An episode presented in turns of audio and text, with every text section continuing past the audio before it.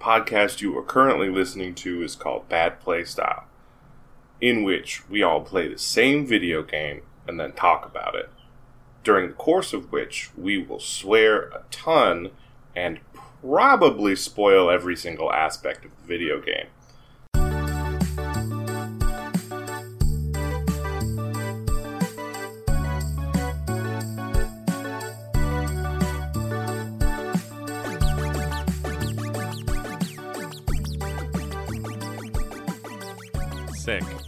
Okay, so welcome to Bad Play Style, Pathless Edition. We have in the virtual building our friend and um, theme song producer, uh, Ben. Say hi, Ben. Howdy. Back again. Um, and then uh, my name, as always, is Matt. Doesn't change. Uh, and with me, uh, as with every other episode we've ever done, are my good friends Keenan and Owen. Say something, Keenan, Hi. and then say something, Owen. Is he trying to imply that the rest of our names change? I Uh, was gonna say like maybe I need a surprise name change next episode. Well, we did used to change your name frequently because of your uh, this is true. your inability to I don't know uh, uh, beat us at beating these games. I, I don't remember Shame exactly. Boy first of his name. Yes. Yeah, Uh, exactly. so maybe maybe that's what I was harkening back to Okay. uh, unconsciously. That was not um, a design choice. I just speak weird. I don't know what in you're our talking in about. our more experimental phase of our Yeah. show. Um, so this is episode 80, I believe. Mm-hmm. Yeah. So special things are going to happen near the end of this episode, and I believe that is like one of the primary reasons that Ben signed up for this episode. Damn Um, right. the, the other the other one being that uh, we played the the Pathless uh, at the behest of um, Keenan. I picked it. He did pick it, but we can't talk about that now. We can never talk about that Can now. never talk about that first. we no. we have to talk about other things, uh, and we have a special guest. So we're going to start with you, Ben. What have you been playing? So for the start, uh, Mario 3D World. Um, Owen and I have been playing that a little bit online. Uh, I've been playing it with some Oh, friends yeah. locally. Yeah, it's uh, it's a great time. Um, definitely test your patience in the same way a game like Overcooked does, but I think it's cool to play like a semi-fresh Mario game. Doesn't really feel a lot like the other like 3D console games for Mario that I've played. There's a thing a thing they do in it that I think is really uh, really genius. Um, I it's it's really that Nintendo level polish where the button to run you press and hold it, and the button to pick up your teammate and throw them off a cliff is that same button but pressed only for a second. Yeah, and so you just do it a lot by accident, and it makes you want to murder your friends. yeah, yeah. Thank you, Shiggy. top notch game design. Yep. Well, you know, they learned from Ocarina of Time that they could uh, double up on input functionality, and uh, ever since then, it's been a pretty hit or miss implementation. Um, yeah, I've heard from people that Mario 3D World is like a remix of all the best ideas from all the various different 3D Mario games. It's like uh, it's like a kind of a greatest hits of like game mechanics or like level mechanics. Is that do you find that true at all, or is that am I completely misinformed? No, I mean I think so because you know it's it, it really like the depth of the game, like in terms of uh, the camera angles and whatnot, is really something else. Because at times it really looks like a 2D game, you know, just like all the classics, and then at other times, I mean, you're collecting stars, and you know you've got your like mini games that can be really hard, uh, just like pretty much anything that's come out since Mario 64. Um, but then there's new. I, I think that's where Cat Mario first showed up, if I'm not mistaken. So that kind of adds a new twist to the gameplay. Yeah, I believe that's right. Well, Cat Mario the Flash game. we mean Cat Mario, the This yellow, Syobon action. the yellow, the yellow suited cat Mario, right? Wait, Owen, you beat Cat Mario, right? I sure have. Okay. God damn. do, do you want to briefly describe Cat Mario, or do you, do you want to move on? um, Cat Mario is like this weird little fan game. Um, it's it takes the first level from the original Super Mario Brothers, at least the layout of it, and it takes everything you every bit of institutional knowledge that you would bring to bear in a Mario game and like really exploits your tendencies to like act on that and and like act against you. So like in the first level of Super Mario Brothers, there's an invisible block, and if you hit it, a one up comes out, and everyone knows about this. It's like in like the first third of the level, right before a big jump. And in Cat Mario, if you hit that block, a poison mushroom comes out, and then a second later, another poison mushroom comes out, and another, and another, and there's no way to jump over them. Um, that the invisible block is high enough, you can't get on top of it. So there's just a fountain of instant kills, and so you have to kill yourself. Yeah, Cat Mario is a game where all of your previous Mario expectations are in fact a trap. Yeah, it's like a Yeah. it's like a Mario Maker troll level, like ten years before Mario Maker Yeah. was even a was even Yeah. an Or- idea. my my favorite thing is like like that one is like using the mechanics and and things from a Mario game as they exist in a Mario game in a normal way. There's some that are like really really rude. like there's one where like the first pipe you can go down on the first level. If you go down that pipe, you go down the pipe and then a second later it just shoots you up into the sky and then you're dead. Um, and there's another one where um, you go down a pipe and it takes you up to like a, a little cloud sublevel and you can collect some coins. It's like, wow, this is really nice. Like, okay, maybe this game's not so bad after all. And then you take the exit pipe out of that zone and the exit pipe dumps you back onto the level, except that the clouds that are in the background, when you come into contact with one of them, it just kills you and the cloud has an evil face when it kills you. and the clouds aren't enemies normally. They're like not interactable in Mario Brothers.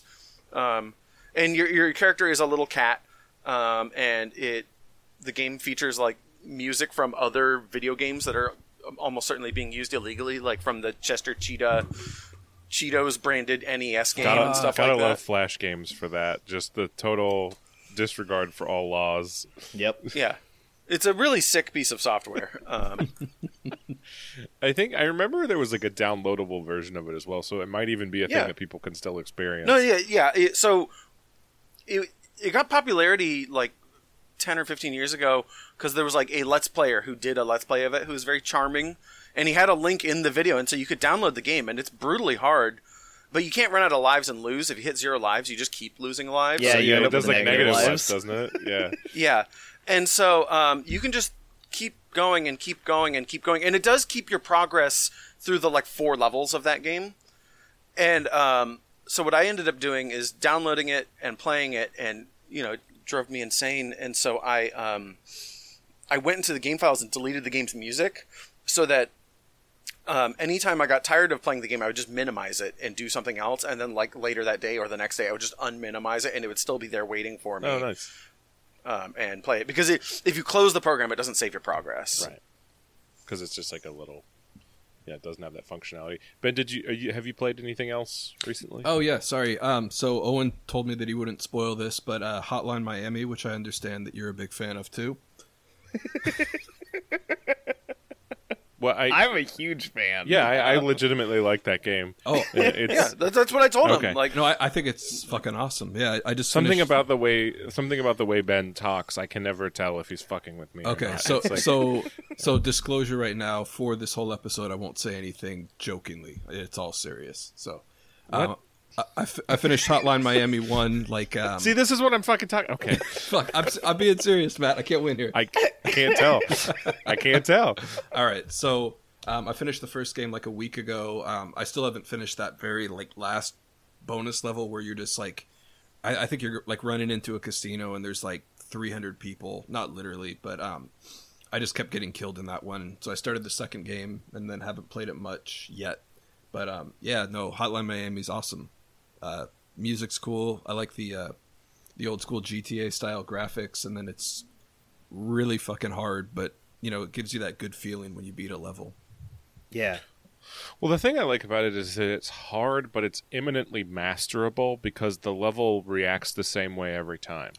Yeah, yeah, Right? yeah. That's the thing that makes it fucking playable in the first place, right? Is that you have infinite tries to do this like next to impossible thing.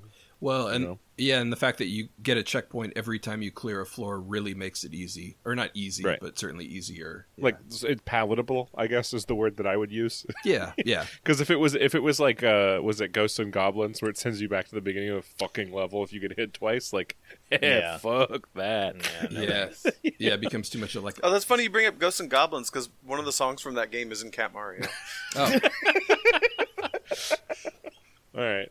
um, I just started Spelunky too, based on uh t- talking to Owen and kind of hearing Fuck him. yeah. mention that. Spelunky the second or Spelunky as well? I started Spelunky HD, so the first game. Um, Okay. Okay. yeah, so giving that one a Do you know about the ABC rule? I don't. No, tell me about it. Always be carrying. Ah, Always. Carry like a rock or a pot or a dead be body. carrying. okay. Got to keep that So thing you- on you. So you have something to drop through arrow traps or throw at a bat that's hanging on a ceiling. Oh ceiling. my god, or- yeah, because I've been getting killed a lot. I've only been playing the game for about a day right now, but um, What? You've been getting killed a lot in Spelunky? Yeah, that's wild, man. no, I know who, who would have thought. Yeah. Um, Ben, remind me later. I'll show you some clips from some dumb shit that's happened to me in Spelunky too. Awesome. Yeah, he's got some bangers. um, and I think the only other game I, I've been playing kind of Grindstone a little bit just in my my leisure time. Just um, it's kind of a fun one, just a quick like little puzzle game on the Switch. So kind of like um, I guess it's kind of like Bejeweled meets. I, I keep telling people it's kind of like Final Fantasy Tactics, but it's really not. But you just you, you know I don't know if you guys Why would know- you lie to people like that? well, because it's like the one game that I can kind of think of that's sort of like it, where you're moving around and you strategically want to end your turn on one space. So, like in Okay. that regard, it's kind of like Final Fantasy Tactics, but you don't level up or anything else like Final Fantasy Tactics. Ben, if I had never heard of Grindstone and I was like, Ben, what's Grindstone? Tell me about Grindstone. You're like, oh yeah, it's like Final Fantasy Tactics, and I played it. Like, I'd be fucking mad at you. Well, thankfully, most of the people that I've been telling this to would never play Grindstone anyway. So, This is this is win-win. like uh, the a new like anime Pacific Rim thing. I saw it on uh, Netflix, and Netflix was like it was like dark, explosive cyberpunk, and I'm like, Pacific Rim isn't cyberpunk even a little. no, no. It's like how it's like how when Linkin Park was forced by MySpace to pick a musical genre, they were like, "Fuck you, we're industrial space rock." That's good. that's fitting. Yeah. N- Nef- Netflix genre categories are especially stupid and worthless, though. Like, like let's set aside the cyberpunk thing for a second. Like, who the fuck goes around saying like, "Yeah, my favorite type of movies are dark, explosive movies," like, or or like sits down at their TV and it's like, "Ugh, what kind of dark, explosive movies are available to me this evening?" So- ah, the Pacific Rim anime. So I was, at, I was at work the other day, and one of the things we do when we're outside is we have this like uh, you know ruggedized giant Bluetooth speaker, you know, uh, and the kids will request music from me to play off my phone. And this kid goes, "I want you to play this song. It's by Nightcore," and I'm like, "I don't think that that's the band name. Like I know nothing about this, but I'm like, I'm pretty sure that's not the band name." Um, and I look it up, and I'm like, "There's no Nightcore anyway. There's Nightcore playlists." But there's no there's no tracks that say, I'll say, like- isn't Nightcore a genre? Nightcore is a genre. Nightcore is a genre of uh, uh, it's not tempo, it's uh, up pitched anime themes. Um, okay. yeah, and so she was just like, "I want you to play these," and I was like, "This is what you listen to." Fuck. uh, uh, I'll just put on more justice. Um, I think that's the responsible adult yeah, decision. like, and it's like the, the the kids know that I'm I'm like honest with them uh, as much as possible. So they're like, uh, she came up to me the next day. She's like, "Hey, can you play that song again?" And I was like, "No." And she was like, "What? Why?" And I was like, "Cause I don't want to. because uh, I don't want to. Because I don't want to. Because I don't want to hear it again. I'm sorry." This is for, this is for your fucking good, kid. And I'm like, you know, you you, you can listen to that, but I'm not going to make anyone else do that. I, I um, really like "cause I don't want to" as a reason you're giving to children because it's like it's really honest, um, but it's but also extremely like, petty. Yeah. It's, it's extremely petty, and it's also like, nah, I have the agency here, right? Like, like you're very. It, it's it's like a it's a really like honest, direct flex on the situation. Uh, in a way, It's- I'm and it's a it's a direct quote from Chris Christie. All right. Um, anyone else? uh, anyone else uh, played anything lately that they want to talk about? Keenan? Uh, sure. Owen? Yeah. Yeah, uh, I got. I've been playing um, an up and coming game that is sort of riding the end of the battle royale craze. I've been playing a little game called Player Unknown's Battlegrounds. Ah, yes. Uh, so this, this, this is a game longtime listeners will recognize. This is a game I, I've been very passionate about for a very, very, very long time, and I've fallen off playing it multiple times, and it's been really hard to get back on the horse playing it. And I convinced uh, uh, friend of the show Jeff and Keenan here to play it with me the other night, and they've done a lot to make that game actually like a lot more palatable these days. Yeah, I might put another 1158 hours into it. Yeah. um, they. I might get that last Chivo I'm missing. What's the one you're missing? Is it Drive-bys. Kills from? I got a drive-bys, Yeah, kills from people. moving vehicle. Yeah, we just don't do that much No, anymore. Can you gotta be Um, the last PUBG streamer on uh, Twitch? I'll turn the light off. The on last PUBG. one, yeah. The, the thing is, there's like a ton of them. They just don't live in America. Yeah. I know, I know. The last Yo, English, bots are wild in that game. the last, Yeah. the last native English speaker. Anyway, yeah, I want to hear about bots. Yeah, so they, they added bots to the game, which sounds really bad. Um, that sounds like a death knell for the game. But the, the the catch with the bots is that they're only in the game on unranked mode. Um, so they're there for you to kind of find your feet again. Um, and the bots and the, the games in unranked are not 100% bots. The games are like anywhere between 10 and 80 bots, depending on how many people queued up with you. Um, so like when we were playing, like we ran into a bunch of bots each game, but then we were more or less guaranteed by the end of every match to have run into at least some people. The way it Like ends the- up like filtering is that the last 20 or so people are probably real people. Well, the, the way I put it to Owen is that these bots are um, they are target practice, they are uh, rust removers, and they are uh, loot siphons to Yes. bring them to actual humans. Yep. Well, and the I was thinking about it too. It's like so like when we played the other night, like we got a chicken dinner and we got in three or four engagements with other squads, but only the two at the end of the game were with people. And this is the bots are there, of course, to remedy the fact that there's not as many people playing in unranked. Um, and if those bots weren't there, we would have had the same game, except we would have done nothing for the first like 25 minutes of the game. Like we wouldn't have interacted with any other players. And so they also just keep the game from being dry and boring when there's not a ton of people to put in that list. And I'm I'm sure that if there were enough people queuing up for unranked games, it would give us full games of people. Like I'm sure the bots are, are uh, uh, like a, a a sort of fix for that or a stopgap Well, for not having enough The thing you're players. describing is a huge problem for a lot of battle royales, where you spend 25 minutes looting and uh, bivouacking and uh, reconnoitering, and then get sniped. Yeah. You know, The other thing is, is like I feel like some of the bots actually just pop in with gear on, yeah, like mid match, which means that like they may be an agent of that sort of game design philosophy of like don't let 90 seconds happen without anything happening. Right? Like yeah, but because it's PUBG, it's more like 10 minutes. right. right.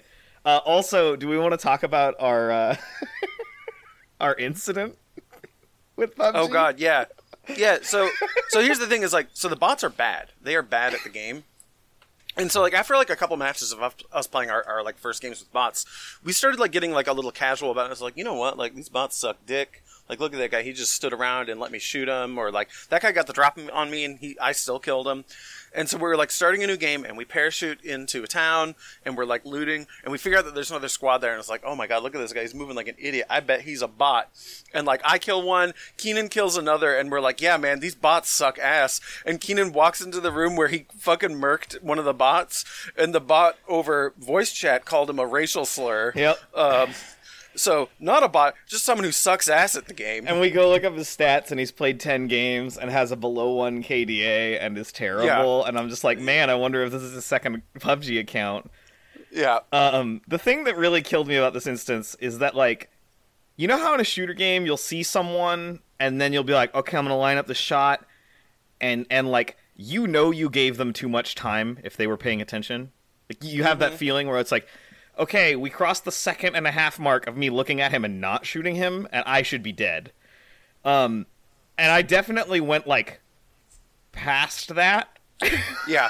by like Well, in the a considerable distance and then shot him right in the face because we were staring at each other. Yeah, the, the guy I shot too was the same thing. Where where I I totally ga- showed him my whole ass because I'm so rusty at this game and I still fucking got him. Yeah. Like like after after that match, you know, like 20 minutes later, like when we died to like a, a, different enemy squad or whatever, um, Keenan and I went into the replay viewer just to like clown on this guy and like look at.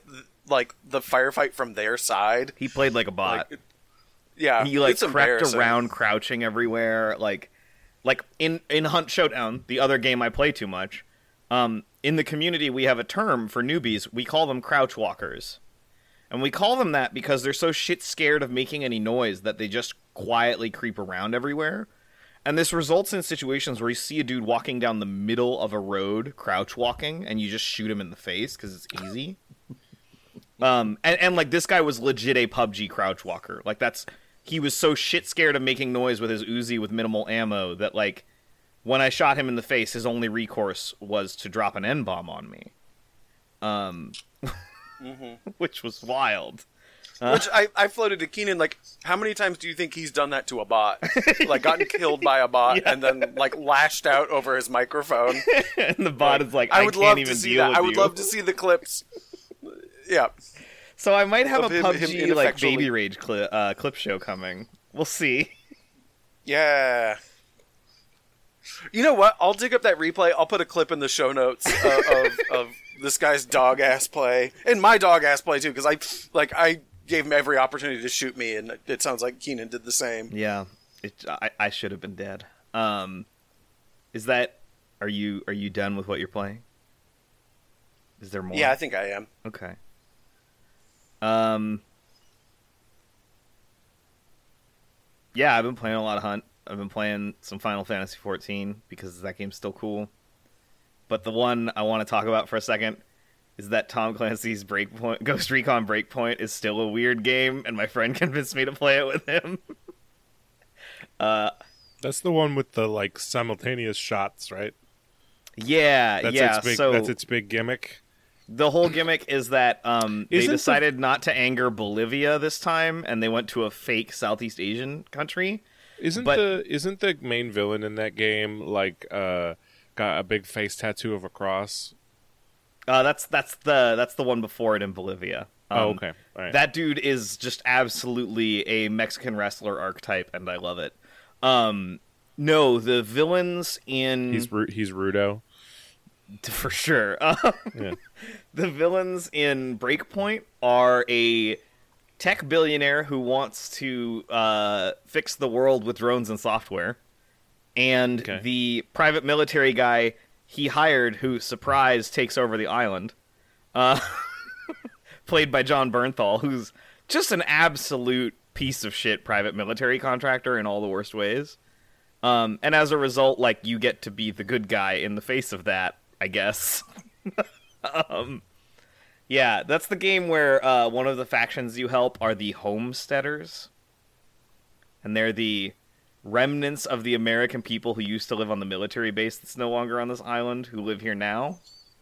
It's got a lot going on in it that's really bad, but it's like loop is okay in a gameplay perspective sort of way. Um, and they they put in a new mode where it doesn't have to Ubisoft be a right? Yes. They put in a new mode where it doesn't have to be a loot shooter, and the more fascinating change that I wanted to talk about is all of the difficulty settings are entirely client side. So I can play the game super hardcore mode, and you can play the game, you know, what the developers would make fun of you and call you a baby mode, and we can play the game together and enjoy our experiences. Because all of those settings Well, that's kind of neat. are entirely on my side and your side how you have chosen them um which is really fascinating because I could be playing super hardcore realism mode, and you guys could be playing like I don't fucking care mode, and we could all just jump in and play a loot shooter together. And I think that's a really interesting idea. Um, even if this entire setting and and its visuals and etc. are incredibly boring tactical core. Uh, so I, I Well, wanted to also mention that. like uh, uh, a vehicle for like um, sneaking fascist ideology into young men and women playing these Uh-huh. games. uh-huh. yeah, uh, like- absolutely. Yeah, You got to be resistant to the bullshit your video games like are throwing at you. like every, everybody remembers when when BLM was the bad guys in Ubisoft's mobile game, right? Yup. Yeah. Not not just the bad guys; they were a part of a far-reaching global conspiracy. Yeah, they got that Soros money. Um, If anyway, you good, Keenan? yeah, no, I'm, I'm, Okay, I'm all right. yeah. I highly suggest no one ever purchase an Ubisoft game ever again, but uh, you know that's that's just me. The other Um, game I would play, we're gonna talk extensively about next show. So, or I talk, I played. We're gonna talk about a lot next show, so it's not a big deal. What's that? That what's that game? Uh, I mean, we'll announce it at the end of the show. Okay. Oh, it's is it is it is it it's Owen's pick or is it my pick or whose pick It's is Owen's it? pick. It's my pick Okay. next. All right. Um. Okay, so yeah, I uh, I, I, I played some Hitman, but it's not really worth talking about. Uh, there's that game is it's still Hitman, right? It's it does what it do. Um. Uh. But what I did was I I re- I it's been long enough that I can play the Deadfire again without it being boring. Mm. Um, so Pillars of Eternity 2 Deadfire released like a while ago a beta for like a turn-based mode, and boy, does that really revitalize that game uh, for me. Um, Getting to play it sort of classically. well, yeah, it's it's like um, it's very interesting. Where it's like before, I felt like I was just sort of like mashing buttons and hoping for the best, and then would it, I would usually win because that's how the game is balanced. But now I actually feel like I'm using my abilities intelligently um, and planning ahead, and I understand what the enemies are capable of more than just this enemy is scary because it's capable of charming my guys Right. um, and I, it's just like slowing that game down to that level. It also really changes up the balance a lot. Because whereas before in the like real time with pause, it was very important that you go as quickly as possible, and so stuff like daggers are super viable because you can wear light armor and use daggers and just attack a shitload.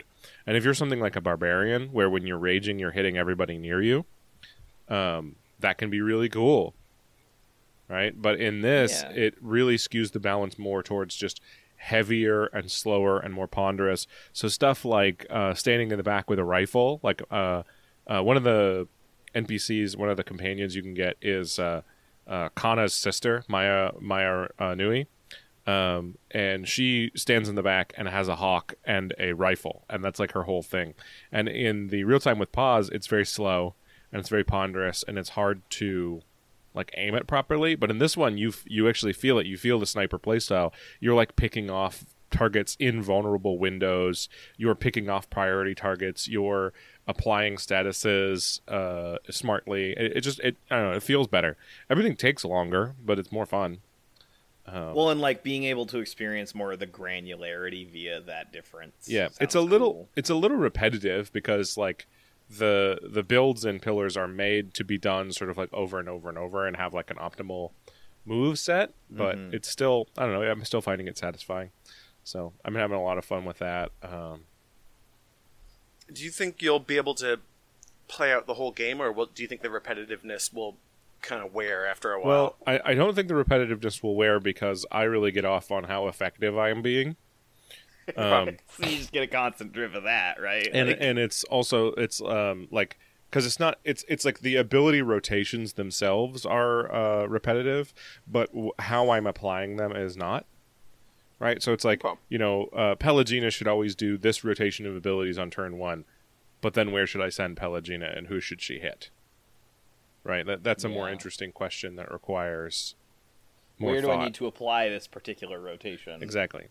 Um, and then the there were like I played Deadfire like right when it came out, so there's all sorts of free DLC and paid DLC that I bought because I bought the season pass that I never played. Um, and so my goal is to get to like level 13, 14, and then go do those DLC. Um, and then I never, I only completed the main faction quest line once. I went the decolonize route. Um, and that was it. I never did that. Um, I don't know. I, I think it's a really cool setting too. So I really, I really enjoy the setting. I really think it's cool. I really think it's cool what the Obsidian team did with it. Uh, I really think it's sad that like Deadfire didn't do well enough, and so they were like, I don't know, let's make a Skyrim clone. you know, like I, I'm sure Avowed will be fun. The the like game that's set in the Pillars universe that's first person, um, but it's not what I want out of the setting. So, yep, that's that. Cool. Uh, okay, so Pathless. Uh, Keenan, why'd you why did you do this? Why did you do this to us? So I initially heard about this game like right when it came out because of uh, uh, a podcast I listened to. Um, they they talked about it in sort of broad strokes, and what they said about it was interesting. That it's this uh, traversal game, but there's no map, and that there's sort of this thing going on where you're trying to sort of fix a fix a dark evil on the world you know like sort of really rote stuff we're used to in video games but that because of like its presentation and those things that it was really interesting even just sort of floating around in the game. And i was like that sounds cool. So i went and like looked up some footage of it. And like holy shit this is a beautiful game. And it's definitely got its own style going on. And i was like cool i want to check this out. And i think i threw it on the list then uh, like knowing that it was coming out soon or something along those lines. And then like completely forgot about it until it came up on on our podcast rotation. And i was like oh right i did want to play this. Um but the pathless is a game where you are a hunter um and you are tasked by i guess a deity to um to fix the major fuck ups that are going on in the world you're in via cleansing the god's children, which are these massive beasts roaming the land, uh, of the god slayer's influence. Because this guy's really mad about stuff and wants to like redo the world because he's a butthole. Um. So that's the story, and then like shortly after that, you get a hawk, and the hawk provides some traversal benefits like you can glide because of the hawk. The hawk will hold Yeah, you. there was definitely- in that first part of the game, I was like, there aren't enough options or buttons. Yeah, like the verbs when I got there. The, when I got the hawk, I was like, oh, okay, you were you were keeping half my buttons from me for story reasons. Right, Alright. right, and and that it's relatively quick with the way they sort of point you in that direction and keep you in a small space is fine. But, but yeah, um,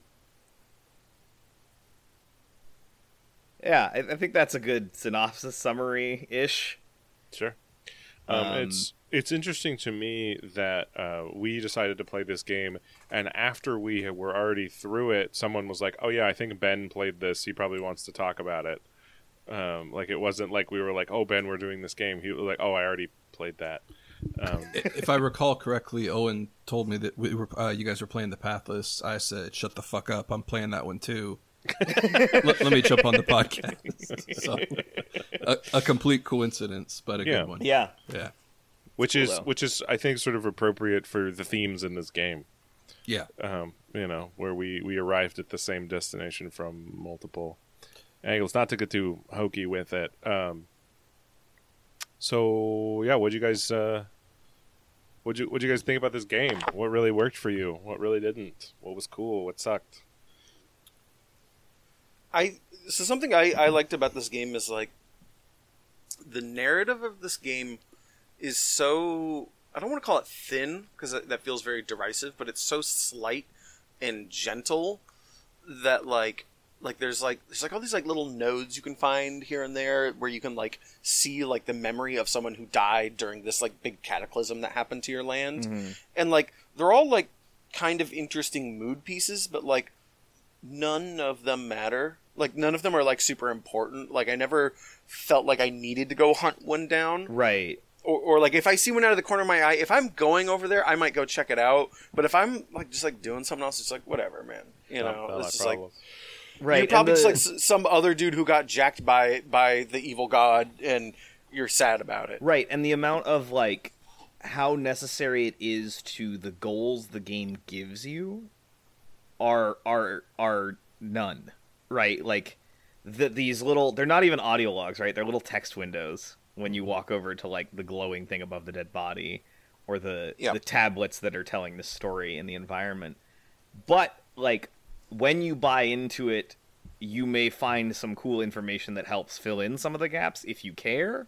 But again, like you said, like it's not at all necessary. But I did like I did end up getting like the story of how the Godslayer became the Godslayer from them, and that was actually like legitimately interesting and totally not necessary for why I'm saying fuck that guy.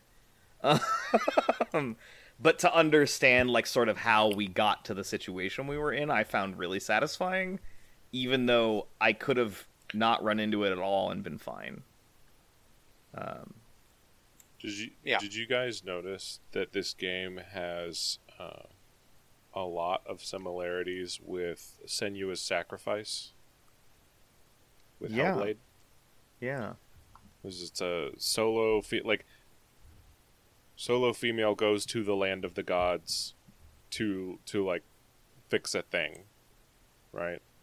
In Senua's Sacrifice Well- case, it was like one specific thing. In this case, it's like everything, you know. That's funny. I found myself comparing this game a lot to a different game. Um, on my playthrough, I found myself. Um, this is a game that is not trying to be this other game, but I think it clearly takes a lot of visual inspiration, or not just visual, but like structural in- inspirations from it, which is uh, Breath of the Wild. Mm-hmm. Um, I think it shares a lot of themes and even just like visual language. Like Breath of the Wild is about the four great divine beasts that were supposed to protect the world from the great evil god. Like this game is also that. It's about them getting corrupted by the evil god and you needing to deal with it. Right? Yeah, Like, yeah, exactly. And that's what that's what happens to the divine beasts. The divine beasts in, in Breath of the Wild are, are are turned against their true purpose. Um, granted, Ganon isn't quite a deity in Zelda, but like whatever, just roll with it. Um, they have a similar um, visual signifier, which is like swirling red crud Mm-hmm. with like creepy Lovecraftian eyeballs all over the place in an otherwise like- incredibly colorful world.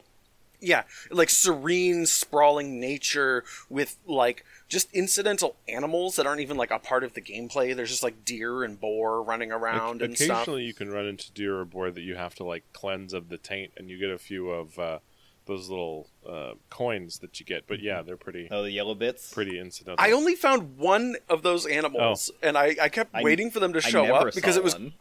yeah, it was like really clear like what the shtick was, but it was just like, all right, where's the rest of my like coin boars? Well, yeah, like, I, come on. I think uh, I think a big difference is from our conversations on Discord. I don't know about Owen or Ben, but uh, I know Keenan didn't use Spirit Vision as much as I did. Um, I I it. I of definitely frequently. I did after we talked about I, it. I but- kind of lived in Spirit Vision, and those guys show up as little teeny red blips if you're Oh, paying okay. attention, and so I ran into them all the time.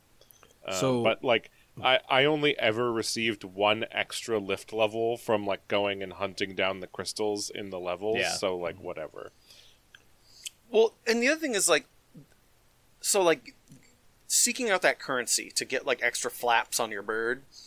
Um, the game can't be structured where you actually need it to finish the game for like all these like little incidental ways for you to get it, which kind of took a lot of the urgency for me out of like going and doing side activities to go get more more flaps, right? Like they're always going to give me at least how many I need to finish like what for I'm the doing critical right path, now. yeah, I found it the the flaps were very useful in outrunning the red blob in the Mm, exploration okay. setting, uh, uh, settings because they allow you to take paths that you normally would not be able to. Uh, ben, you were going to say something, but both Owen and I were in a thread. What was it? Were you were going to say? Oh, Do you remember? all, all that I was going to say, and I don't know if either or any of you played Twilight Princess specifically, but um, that was that. I, it was like the first Wii Zelda game that came out right around the end of the GameCube lifestyle, and that one had like a darkness mode too. Um, and I obviously this game's taking a lot from Breath of the Wild, but I really thought there was a lot in comparison between those two games too. yeah. Yeah, Th- Well, the the other things I wanted to, to liken it to with regards to Breath of the Wild is like a lot of the um, sort of incidental like side activities, like the little challenges, like reminded me a lot of the way um, like Korok seed puzzles are structured in Zelda, where like they're really not like real brain scratchers, you know, like or head scratchers or, or brain teasers. They're more just like something that's as soon as you figure out that you have found a puzzle, it is im- kind um, kind of immediately obvious what you need to do. It's just like a very light execution challenge. Yeah, I think it's like a game language check, right? Yeah. Like of like, And do you know what we're saying here? The- and there's a part of me that I almost feel like a little embarrassed to repeatedly compare it to Breath of the Wild because like I'm the person who's only ever finished one Zelda game. like, like have you seen that meme where it's like it's the man who has only seen the movie Boss Baby and he's watching his second movie and he's like I'm getting a lot of Boss Baby vibes here. you, you know, Um, So the, it's the, funny- Other, the other thing I was going to say about uh, to your point, Owen, was that um, the puzzles to me also represented that the break from the normal loop of like searching around for the the emblems. Right? It's it's a sort of in the same way that like um, the World of Warcraft did the thing where you're still playing World of Warcraft, but you're playing it different by doing the crafting. Anyway, Keenan, you were saying. Uh, I think I th- I don't have any issue with any of the Breath of the Wild sort of equations we've done, but I also have a big the the deeper memory for me that this game sort of plays with is Shadow of the Colossus. Yeah, Um, totally, oh totally. totally. Like like yeah, it's got that same melancholy vibe. there's and that everything. same sort of uh, low level vibe to it that that like there is an urgency but also we're going to not like tune the game towards it if that makes sense like like yes you can hold your sword up and shine it in that direction and find the next monster you're supposed to deal with or you could just sort of vibe with this rabbit over here for a second and that's totally cool too and we're not gonna like Well, do anything in the game to make that an issue There's narrative urgency, but not mechanical urgency. uh-huh yeah Um, and but- that but, there is sort of mechanical urgency in that the red blob is following you around. Um, but if you want to keep exploring, yeah. you could just go somewhere else. Um, Right. Yeah. Yeah. Um, I consistently found myself really enjoying the movement in this game. Um, Yeah. like once you find that rhythm, it's incredibly fun, and it's not even like frustrating to drop the rhythm the way some games. Yeah. where it Um, feels like shit when you stop flowing. Yeah, like in a Spider-Man game, if you fuck up and bounce off a building and splat into the ground, like you feel stupid. In this game, if I accidentally end up in a weird open space with not very many of those little speed icons, okay, I'll just kind of walk a little bit, and oh, there it is. Wait, you know what really clicked for for me is that um, I I had a hard time with the second and third boss because they Mm-hmm. they sort of iterate on the theme. Um, the the fireballs that go up into the air and come down were a really huge problem for me, and the the zigging and the zagging that you have to do on the third boss was a really huge Yeah. problem. Uh, but the thing that really made it click, uh, as far as the bosses and also the traversal at the point I was at, was that there are certain emblems, or I guess they're called talismans, that you can you need to hold down the trigger and let go. And there's Right. certain where they're just red to begin with, and all you have to do is tap it, and it'll do it Yeah. immediately. And the, on the bosses, that's pretty much all of them. And then it's the ones that make you jump straight up in the air. All you need to do is tap it. Once I got that, it was like the whole game became much smoother. right that they visually key that Mhm. control necessity Well, because to I, I kept asking is really myself nice. in the uh, uh, the third fight, like, how are you expecting me to, to like shoot off these arrows this fast? And I realized the answer was it's not. You're just supposed to like hip shot it, you know. right uh, yeah and that that works because you're close enough and etc like So o- oddly enough, the boss fights in this game really reminded me of, and this is going to sound really weird, uh, Wario World Two, um, uh, because in that game you're completely invincible, you're completely invulnerable, your character cannot die. But in boss fights, if you get hit enough, you are thrown out of the boss arena and have to start Uh-huh. over.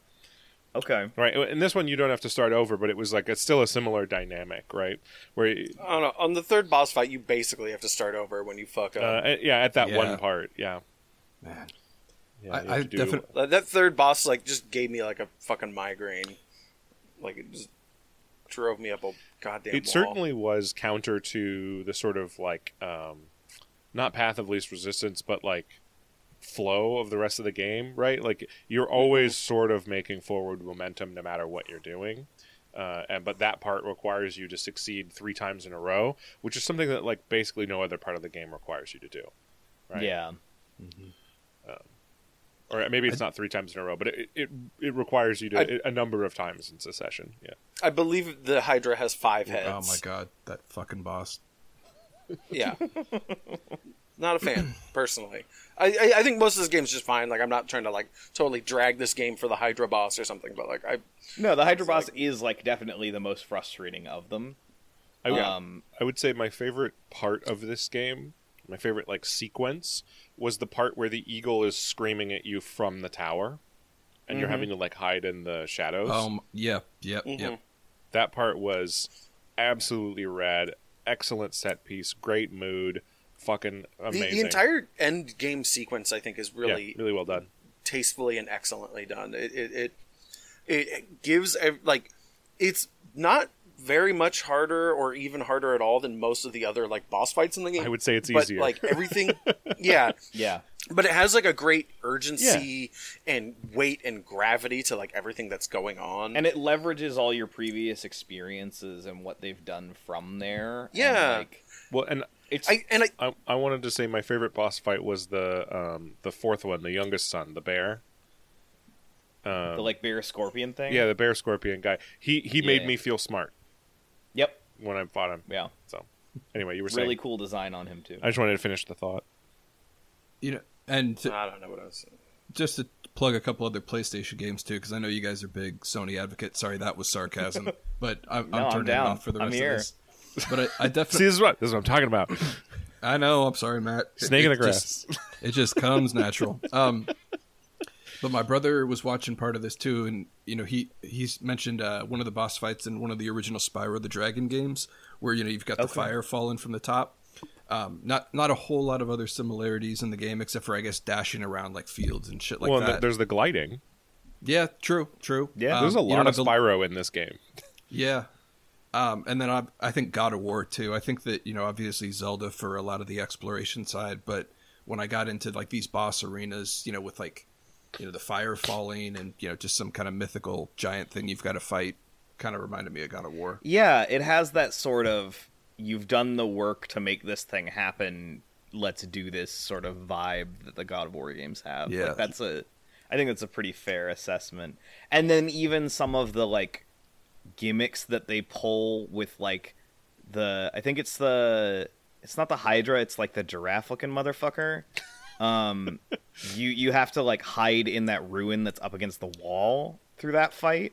Like that has God of War like fight the Cyclops vibes for me. Like oh yeah, uh, you know, like oh here there's this there's this environmental piece of this boss fight, and then you go back out there and kick its ass, right? Like yeah. Like the boss somehow stops looking for you for ten minutes while you go dick around with this side puzzle, and then you're back into the fight Yeah. again. Yeah. yeah, yeah, No, that's Um, definitely like a God of War thing. Yeah. yeah, Yeah. yeah. The dragon totally ignored you while you were in this cave. Weird. Uh, Yeah, he didn't come try to eat you or anything. Yeah. But in this one, he's just like trying to breathe fire on you the whole time. You know. Yeah. Um, I really liked. This game deploys its music. Like I we've we've talked on previous shows that I'm like kind of finally getting into music at 32. Um, but this game deploys its music in a really interesting way where it's got this really light atmospheric stuff most of the time. And then like in those dramatic moments the music really like comes in from behind everything. Uh, and I So, thought that was a really I may have- interesting way to deal with it. I may have only seen one movie before, but I'm gonna say it, that uh, that Boss is Baby? another thing that reminded me a lot of Boss Baby. Yes, thank you.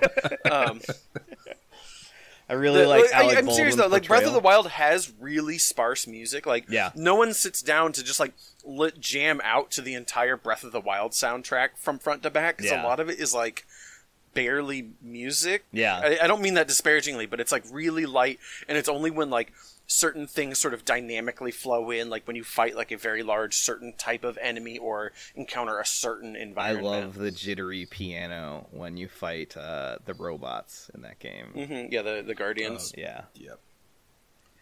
Um. Uh, but my favorite, my favorite in Breath of the Wild was always the um, when you fight the the big giants. It has this like big brass kind of sound to it, where it sounds like some '90s anime. nice. like, do you, do you know what I'm talking yeah, about? Yeah, yeah, yeah, yeah, yeah. Um, yeah, like I.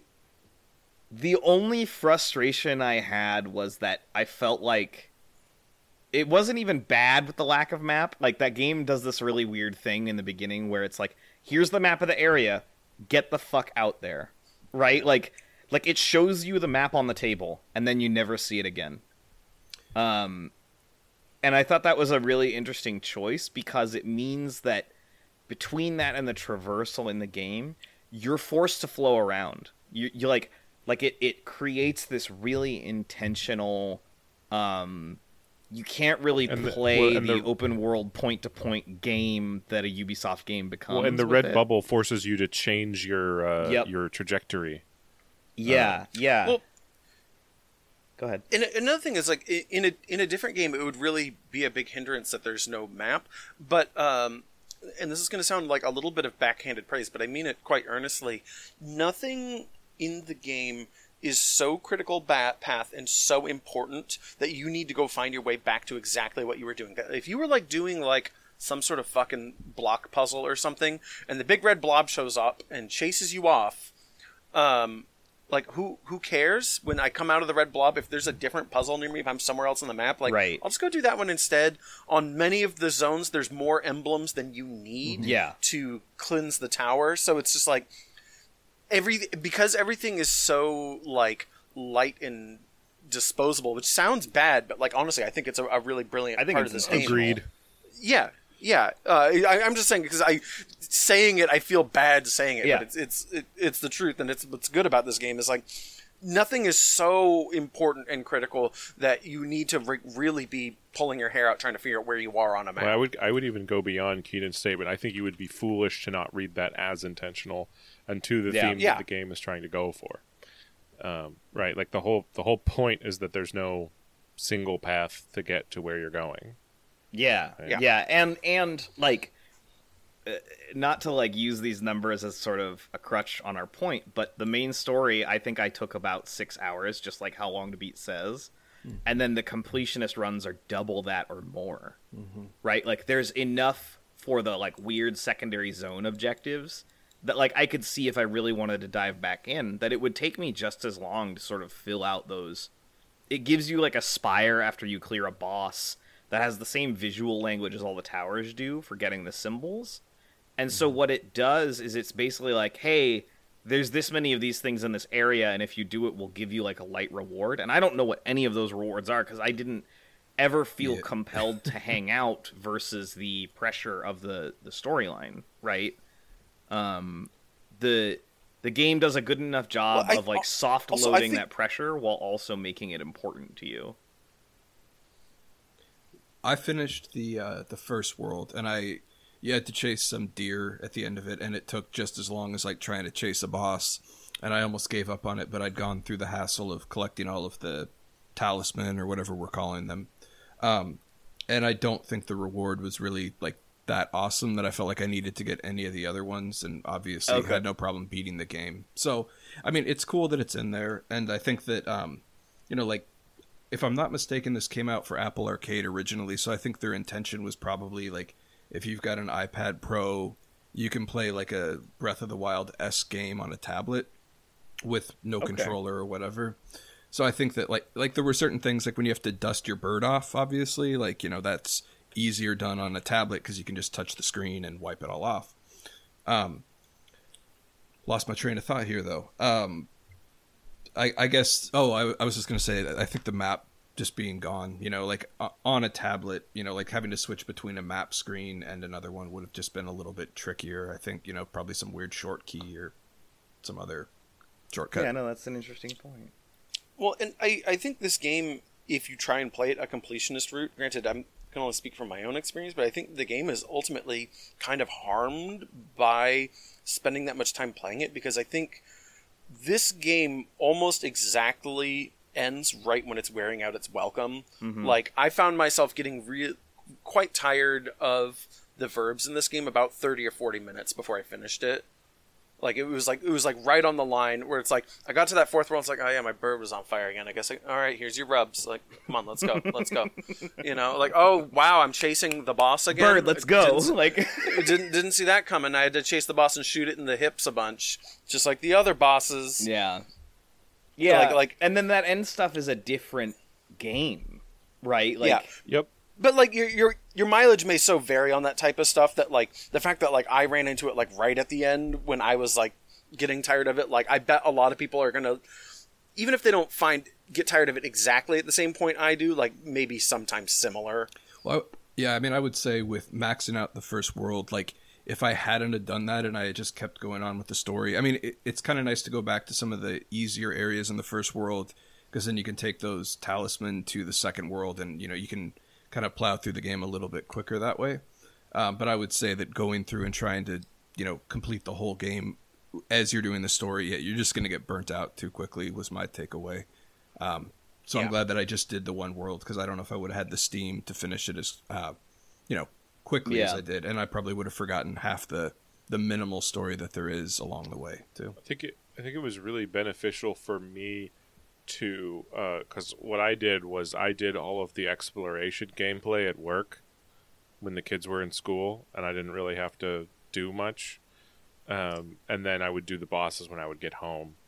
So there was a lot of like time between these things, and it was like kind of one a day, you know. Mm-hmm. uh, until I finished. Did like I got to the weekend and did the like final three bosses in a row, you know, and that was I- cool. I did the same. Yeah, I, I definitely picked up the same momentum of like the back half of the game dragged me a lot faster. Um, I think I mentioned that in our chat. Like, man, that last third really just goes, doesn't it? Yeah. um, Okay. Anyone have anything else to say about this game? I feel like we're kind of kind of said it, you know. This game is cool, cozy art, and I liked it. Yeah, it was fun. Yeah. Um, I, I did just. I'm not going to spoil Secret of Mana for those that haven't played it, but I will say that there's one uh, connection that I saw between this game and that one. But it's kind of pointless to even bring up if I can't say what it is. So I mean, isn't that game like 30 years old at this point? yeah, okay. So uh, can I spoil this? Does that matter? Yeah, I don't Bring it. know. Yeah, Yeah, we, we have a spoiler warning. We're good. You've all, you've also warned the listeners somewhat. Yeah, fast yeah. forward like 30 seconds because this is a big surprise in that game. So, in Secret of Mana, like so many other RPGs of that time, you get your airship, but in that game, you have a bird that flies you around. And if I'm not mistaken, that winds up being the final boss that you have to fight. And in Whoa. the Oh. end of this, you wind up having to fight your bird. So I, I Bird wondered. Trail. Yeah, yeah. I, w- I wonder if that was done intentionally or if they just kind of did it on their own. But hadn't seen anything about it that I could find. the thing you just said is very funny because like I agree with you and I think you're right, but you're like like so many '90s RPGs, you have an airship, and it's like the the man's right, you know. Yeah, I can't fight that. I can't fight Yeah. that at all. This is, this is a very funny sentence. Well, I think if I ever made a like retro '90s RPG, you would have to fight the airship, and it would just be this living thing that would come. You know, you'd have to knock the wings off There you and go. shit Yeah. like that. Yeah. I'm into did it. you ever play Skies of Arcadia? No, should those I play those this? airship versus airship battles in Skies of Arcadia were some of the most electric JRPG content I've ever played in my life. They're so, they're so thrilling. That's a ringing endorsement. They're so thrilling. well, because no, because it's super awesome, Keenan. It's it's you have to like uh, script like four or five moves in advance, okay. right? And w- your super move is ramming them with an enormous harpoon on the front of your Hell airship. yeah. So you have to like predict that they'll be in the correct. Uh, like configuration vis-a-vis what you're doing, so that ramming them Oh, will do so the like you correct. am- feel really smart Yeah, when you nail you it. feel Yeah. amazing if you like correctly predict what the AI is going to do. Um, uh, and you're and it's always a David versus Goliath fight. Like you're in this tiny little sloop with this enormous like whale horn on the front of it, and and you're going up against like the the fucking airship equivalent of like a, an ironclad, right? Like it's amazing. Hell yeah. Yeah. awesome. That game That rules. does sound rad. The- That game fucking rules. Anyway, um, uh, I was fuck. I was gonna say the the the lady that you play as the the pathless. I, I guess I don't know the hunter, whatever.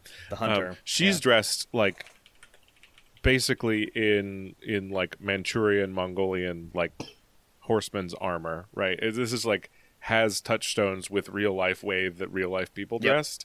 But then all of the like dead NPCs that you find are dressed like motherfuckers from Hairbrain Scream Schemes Necropolis. and, uh, and so that was like for me being a history nerd, that was super weird. It's like, oh, it's like this I mean she has blue skin, like whatever, fantasy world, but she's just like dressed as like this real world thing that existed. But then Yeah. whoa, these dudes are all wearing like square hats and have like one eye and enormous like I don't know, they whoa, this is weird. Anyway. Well, and also like um, all of the all the terrain has this like very grounded feeling architecture, like these like Himalayan flags in the mountains. But then we also get these like like kind of aqueducts or viaducts that are like 200 feet Yeah. tall. And, and, like like the the towers where you go insert the emblems is like no one on Earth has ever built a brick building this tall. Like Well, fuck it's, off. it's also this is the land of the gods, so with the architecture, I was willing to give it a little bit, but with the Yeah. with the characters' design, I was like, "What the fuck?" Uh, I can comfortably say that this is the best 2020 video game to feature Troy Baker and Laura Bailey. By the way, Were they the noises? Yeah. Yeah, they're they're the hunter and the Godslayer, Okay. respectively. Um, yeah, yeah, big shots fired. Naughty Dog, get wrecked.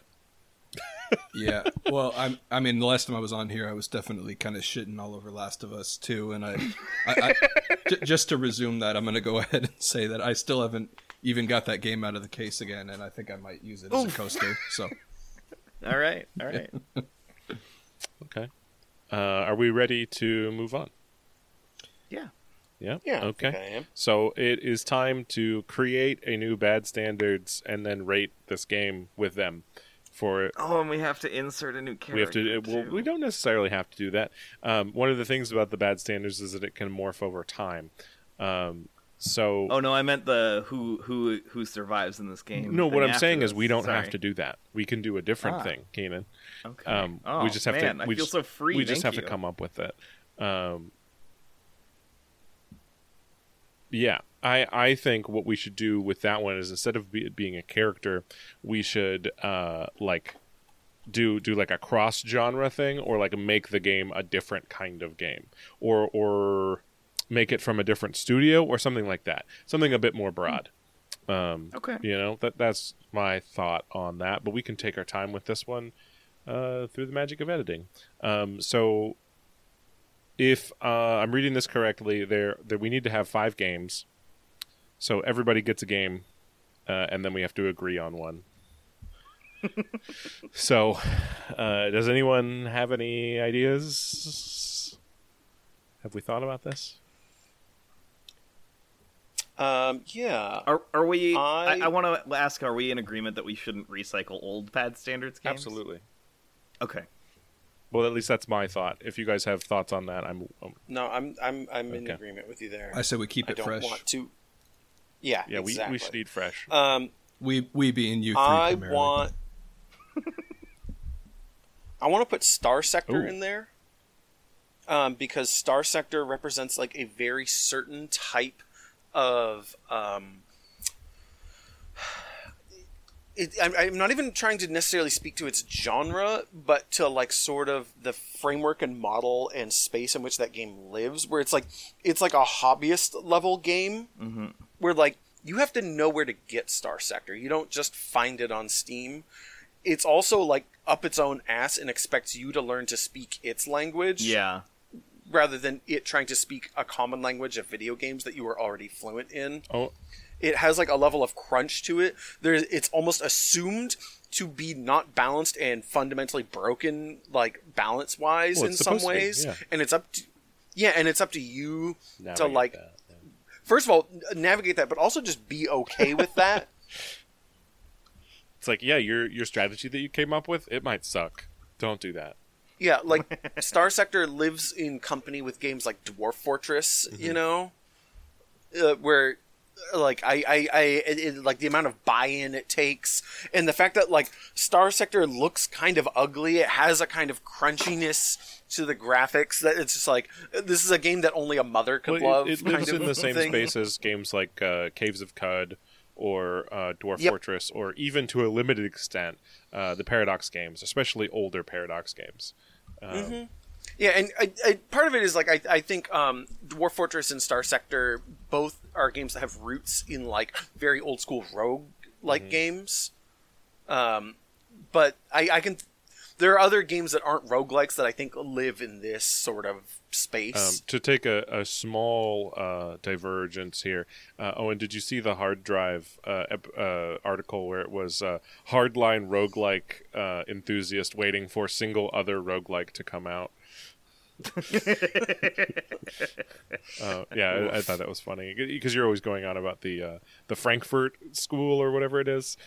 Uh, the, the Berlin, interpretation. That's what it was. Frankfurt School's the yeah. Anyway, um, I so you took me out at the knees. I was going to do Star Sector. Ah, yeah. so I, I'm gonna I'm gonna need somebody else to pick I'm it. Undefeated. Oh, Oh, here. I, I guess I can toss one in. So um, I I was worried Owen was going to say Outer Wilds, but I think I'm going to toss that in. Do we Um, not? Have we not? We have not. Yeah, I don't think we have. Fucking tight. All right, good. I, ha- I have listened to a fair share of these, so I, I wanted to make sure I Yeah. hadn't missed one. Yeah. No, it's a, No, that's a that's a great pick. because I was thinking, you know, you find these corpses, they often tell you something that happened. It doesn't really help you advance your story or like the gameplay or anything. Well, it helps to advance the story. Doesn't really help you with the gameplay like it does in Outer Wilds. right. But then you also, E- Examining the corpses does not give you an extra flap on your eagle. yeah, right. Unfortunately, yeah, yeah. Um, and then like you know when you go into the dark world, that that to me kind of reminded me of like when you put the um, why am I forgetting what they're called? Like the projection stones, and you can see like a different time for the same area, and you know that I thought that those two were kind of similar. So Okay. Are you still working, Matt? Yeah. Okay. Um, No, actually, I got it. i- If you don't, I'm still working. Okay. So if you got one, go uh, for Void Bastards. it. Okay. Okay. Okay. I think that I, I don't really feel like I super need to like justify that one, but uh, by way of explanation, Void Bastards is very idiosyncratic, but borrows from a lot of things, um, and, and is sort of like a, this weird mishmash of like game elements. Um, and I think you know, the reason I chose Star Sector is because it meant different things and had very different experiences for all three of us. And these are meant to be Yeah. touchstones to foster conversation. I think Void Bastards accomplishes the same thing from a different angle. Okay. Um. So what do we have so far? We have Star Sector, Outer Wilds, Void Bastards, heavy hitters, honestly. Okay. Interesting. Sorry, I just wanted the landscape because I'm like kind of staring at games and want to want to add to instead of take away from the list. Um. Well, you're our triple A guy, so you could. kind of have Yeah, one. pick something spendy and Yeah. flashy. I kind of have one in my pocket that's kind of a weird pick, but I don't know that I want to pull that trigger right now. Um, yeah, fuck it. Uh, I'm gonna be really weird here and just say Final Fantasy as a series. I did XCOM as a series, Whoa. so that works. yeah, yeah. Like there's, I think there's, there's a lot of different vibes we can play with with that. I think Final Fantasy is not just a series; it's like a fucking it- institution. it- but but I think that's part of what will make Yeah, no, interesting no, no, I'm- I'm- with it. Yeah. Um, no, I'm, I I totally support it. It's just like like you, it's a whole different like notion of, of what we're putting on the bad standards now. Yeah, like I'm, I'm, I dig scrolling through my Steam library and I'm just like, there's all these games with that name on it, and they're all so many different things that that's like actually really interesting. Final Fantasy is a battle royale now. Is it? What? There is a Final Fantasy VII remake branded battle royale coming out. It was just announced. Sounds tight. that sounds dumb and tight. No, it doesn't. Um, no, no, you shut up. Oh, oh, I Oh, think it's also mobile. This Okay. is, this is, yeah, okay. Uh, Okay, so let me let me just run it back for our listeners. Uh, also for us, Star Sector, Outer Wilds, Void Bastards, Final Fantasy. I'm going to make a proposal. Hitman. Okay. I'm Okay. in with that one. I like that in that club. Yeah, I think it fits with the other things that are going on there. It covers a lot of bases that the other ones aren't. All right. That's a good set. Okay. Um, now for the the the uh, the big goofy uh, pastiche thing that we do. Um, did anyone like any of the weird suggestions I threw out a moment ago, or do we want to just go with another character? Ben, I, I'm anxious to hear from you. So you want me to pick a character that we would put into this video game? No, not necessarily. I want so what we had been doing is picking a character and sort of ham fisting in them into this video game, but I think that bit has worn thin. Um, okay. So I would love to. We- We could always We could do the reverse and pick a single game and insert the protagonist from future games into that one. Yeah, that's kind of fun. Okay. ben? Yeah, so okay, so in that case, it'd be like how well does the hunter do in Grand Theft Auto Vice City with her right? Yeah, exactly yeah, and okay. and i think it's um this is this is a, a proposal from you that carries a lot of weight but i think if we can gather enough uh, support from the the members of the the podcast sort of uh, we could probably veto you but like you know go for it I think uh, I, I just want to put something out real quick. I think we should make sure we pick a game that has a at least somewhat diverse set of verbs because in the past this aspect of the podcast has often boiled down to is this a game predicated on violence or not and is the protagonist that we are inserting a Violent protagonist capable not. of violence Yeah. or capable of something Okay. else and that's that, like like way back to the beginning of this with Sam Fisher. Like Sam Fisher is nothing but a gun with fingers Okay. and legs, right? well what about Press something X like um Secretary of Defense. like dwarf fortress or um Ooh, or or a, little, a paradox game to go back to the beginning of this conversation like something very grandiose you know yeah. with lots of options and uh, or, or what about just minecraft yeah, or like Terraria, Yeah. or ben I mean, just going back to Hotline Miami too. You know, I, I certainly would love to see the hunter in that game. So, um, Yeah, but that that is also a game where the verbs in the game are exclusively I acts of know, I violence. know. Um, overcooked, perhaps. You know, she could use the bow and arrow to shoot the food around. okay Yeah, i like that a lot all right um, okay well hey ben how does the hunter do in overcooked Well, I think the hunter does pretty aw- awesome because she doesn't really have to aim. So, you Oh, yeah. like, one, one of the primary frustrations in that game is when you throw, it's so easy to throw in the wrong direction. So, I think the hunter slays at that, for lack of a better word. Oh, also, like the sound of those arrows is really good, and I can just see like a bowl of soup going. Yeah, Yeah. yeah, You 10 coins Yeah, like she- yeah I think she would shoot an arrow through both buns, the burger, and like it would all just cook itself, and it really kind of cut mm-hmm. down on some of the labor in that game. You just got all the experience with the little ring puzzles where you have to shoot the arrow through four rings. Exactly. Yeah. all right And, and she, An arrow arrow just lands on the stove with lettuce, a burger patty, and a bun. Yeah. all right so Yeah. gentlemen we've we've made our bed uh, it's time to sleep in it Yep. uh, how many star sectors out of five does uh, the pathless get Well, in, in true form to myself, I'm going to go ahead and say a big zero. yeah there's really uh, there's not more than one way to sort of approach this game uh, there's Yeah. more than one puzzle you could go do but there's not really yeah, Uh, Like like if you drew out the route you took on a piece of paper, like yeah, everyone's path is going to be fucking Mm-hmm. different, but like it's all basically the same thing, right? It's just hopping and shooting arrows. do I, and- do I hear any uh, contention with this uh, assertion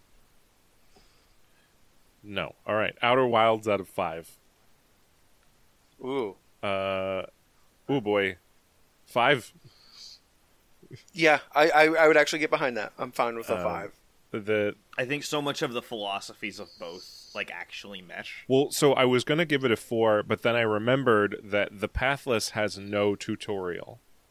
Yeah. You have to learn each game mechanic yourself, which is the thing that I consider completely core to the Outer Wilds experience is that you don't like gain levels by like XPing up. You figure out how the world is meshed together and when.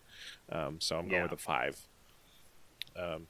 This game does give you a little bit of light tutorialization for your spirit vision. There's just like walls you can walk Yeah. through when you're using your spirit vision. But it's really more like I feel like it's not really tutorialization as so much as it is the game adequately teaching you how to play it by playing the game, right? I don't know. Maybe Yeah. that's, that's too. Maybe that's too fine a, a distinction, but uh, yeah, I don't know. It it never pops up on screen and says to use your spirit version, Press, you know, like it doesn't really. I'd say it gives you as much uh, training as like flying the um, the remote control uh, aircraft or spacecraft or the zero gravity room. Really, I mean, Yeah, yeah, I think if anything, Outer Wilds has more tutorialization. That basically the entire starting planet Yeah, is but the tutorial but level. the Outer Wilds like the the core of the gameplay is not like knowing how to fly the ship. It's knowing that there's this hole here on the planet that you can go into and it'll get you down to the temple faster, which will let you XXXXX, right? You know. Yeah. Um, anyway, uh, Void Void Bastards.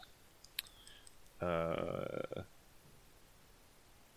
I mean, it's got like branching ways to go. I, I guess I don't know. Uh, Yeah, I think this is like a low yeah, figure. I'm, I'm gonna go with the. I'm gonna. I'm pitching a two, but I'm imagining you guys are gonna talk it down to a one. I think I'm just gonna Okay. say a one. yeah, there's a I mean, I, I really just can't find much connective tissue between the two Mm-hmm. games. but there's like a weird artistic they are both artistic. That's so true. There's like a weird artistic like they use similar like bright color palettes that like they there's a weird visual feel that that I'm fine with a 1. You really think either of these games use bright color palettes? Because when I think of Void Bastards, I think of blue and gray, and when I think of this game, I think of blue and gray. with lots of orange. Yeah. Um Okay, Final Fantasy. I'll jump in here. Um, I'm gonna give it a two. Final Fantasy Well- as a series. I'm gonna stop you right there. Uh, when we do Final Fantasy, or when we do these like broad ones, um, uh, you got to you got to bring it back to like which one you're thinking about. I'm gonna say that I'm thinking of six Okay. and pr- properly um, because of the. I'm just picturing you know just the world map, but that one seems the most uh, color wise and just layout wise. For some reason, I'm drawing the the similarities between those two. Um, and I, think that, like we were talking about, I mean, getting additional feathers doesn't really make you invincible. If anything, it helps your travel time.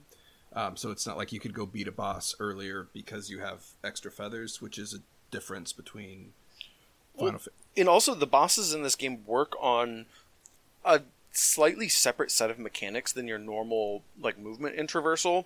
So, like, you don't even get to take advantage of having extra flaps in the boss fights and stuff like that. True, true. I don't know. It was really nice having extra flaps in the fight. In I forget which one it was, but there was one fight where being on the ground fucking was the worst thing in the world. I think it was the last one. So having extra Yeah. flaps for me was like really nice for that. Again, Ben, what number did you say? I said two. Two. Okay. And then I was also thinking about my uh, comparison with Secret of Mana, which I realize is not a Final Fantasy game, but just But it is though. yeah, exactly. It is um, just a little more like a Zelda one. Awesome game for the record. Okay. Uh, anybody else have anything to say about that? I'm cool with 2. Well, I got I'm as the boss baby scholar here. I've only ever finished one game with the name Final Fantasy on it, which is Final Fantasy Tactics Advance. nice. And I find this game to be um, while the, that game and Grindstone have so much in common, I find this has nothing in common with Final Fantasy Tactics Advanced. So I feel like to be true to myself, I have to give this like a zero or something. But it- that doesn't feel right though. So I'll, I'll, I'll go with a one. Hmm. So Ben said two. Owen said I'm fine with 2. Keenan said two. Hmm. This feels like because with Final Fantasy, when I think Final Fantasy, I think Gonzo Fantasy immediately, and by Gonzo Fantasy I mean like, you know how Warcraft is like a lot, right? Like when you go into Yeah, Orgrimmar, yeah. you're just like, oh, holy shit, what the fuck am I seeing? Why? What? Oh my god! Who are you yeah, people? wh- Oh my god!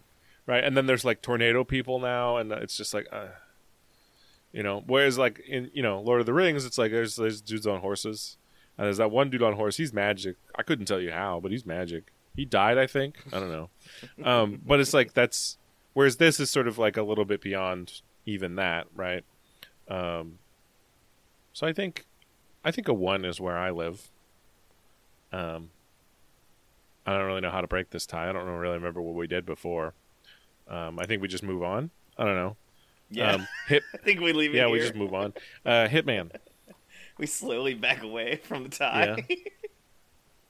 Uh, Hitman. this is my suggestion.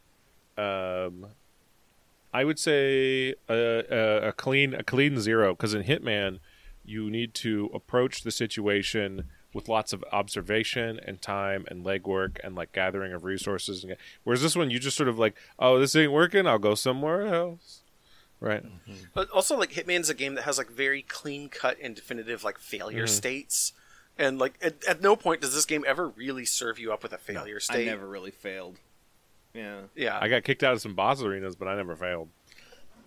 yeah, yeah, exactly. Like the closest I got was like again like fighting that Hydra, and it's like, oh, cool, the fight started over because I executed it Cool, cool. badly. All right. I would say maybe the the slinking around though. You know, like in that one fight where you're, I think was that the Hydra where you have to um, kind of like run in the back scenes and try not to get killed. So for me, I'm Okay. I might say a one, but I I'm not opposed to giving it a zero either. I'm on I'm on the zero two. I think we outnumber him. Yeah, All right. And with that, uh, because we outnumber you and you've been outvoted, uh, Ben, you're kicked off the podcast. Uh, to be banished, to the banished wastes, uh, never to until next time. Uh, Until whenever we are also playing the same yeah. game. Um, well, speaking of games, what are we playing next, Owen? Uh, we are going to play Jedi Fallen Okay, Order. we're playing Jedi Fallen Order. Um, I think I'm the only person who's supposed to play this game. Sorry, Ben, uh, who hasn't yet. Uh, so that's interesting. Um, ev- Yeah, this is a game I picked up on sale uh, like a month ago. Keenan and I both played through it, and I liked it so much I immediately started playing it again. Um, so it, it Owen told I think me, this game's- Owen told me one night while we were talking about it, dude, I put it on the podcast list, and I said, dude, I'm actually really excited to talk about it in that context. yeah, yeah, yeah. I, I Um, think that game is really interesting from like a ton of different. and now we get to compare it to Star Sector, Outer Wilds, Void Bastards, Final Fantasy, Yep. and Hitman. Yep, And insert Cal lightsaber into a different video game. yep. um, with with that, it's time to say goodbye, and it's time to say the magic words that end the podcast. You can find Okay, us. um, Sorry, go ahead. Yeah, if you want to reach us and contact us, you can find us at badplaystyle at gmail.com. You can find us on Twitter at, at badplaystyle. Um, you can find our podcast anywhere where podcasts are hosted, or you can go to our website at shame.club or shame.business. Um, yeah, what else? Keenan, where can they find your streams? Uh, Twitch.tv slash savory scrimp. Uh, That's shrimp with a C instead of an H. And I know Trey's going to call you out at the end of the episode, but Ben, you want to say your you want to plug your pluggables? Oh yeah, let me um, actually pull up my SoundCloud right now because I actually have to make sure that I've got the right link. Um, If you want to listen to some truly filthy raps. I, I've made I heard you. those, I heard um, you were private- making a rap about our disgraced ex-mayor. I, I thought about that. Yeah, I was thinking about doing a like a uh, like a mayor over uh, Madonna's like a prayer. Oh, okay. Um, but that was just kind of Okay. like a that was like a like half awake kind of thing. I was like, oh yeah, you know, this could be all right. Um, so I think we'll actually see where that goes. when you but- yell my name. yeah, yeah, down on my knees, etc. Mhm. Um, if I'm uh, if I'm not mistaken, it's SoundCloud.com slash Bay, but I just want to double check that, and we can edit all this out, right? I mean, that's what Trey says. Oh in the yeah, episode sorry. Yeah, so it's just so. yeah, it's a good point. Yeah, it's just the the SoundCloud that Trey will be mentioning in about thirty seconds. And, and with that, uh, we'll see. We'll see y'all next time. Uh, goodbye. Bye. Bye.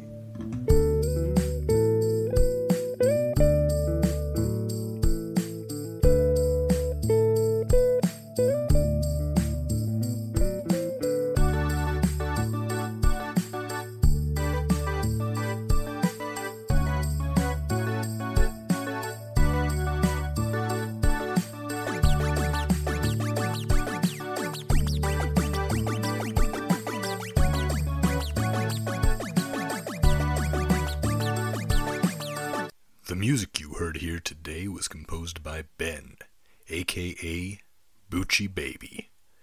You can hear this and more like it at soundcloud.com slash Bucci Bae. That's B-U-C-C-I-B-A-E. Stay fresh.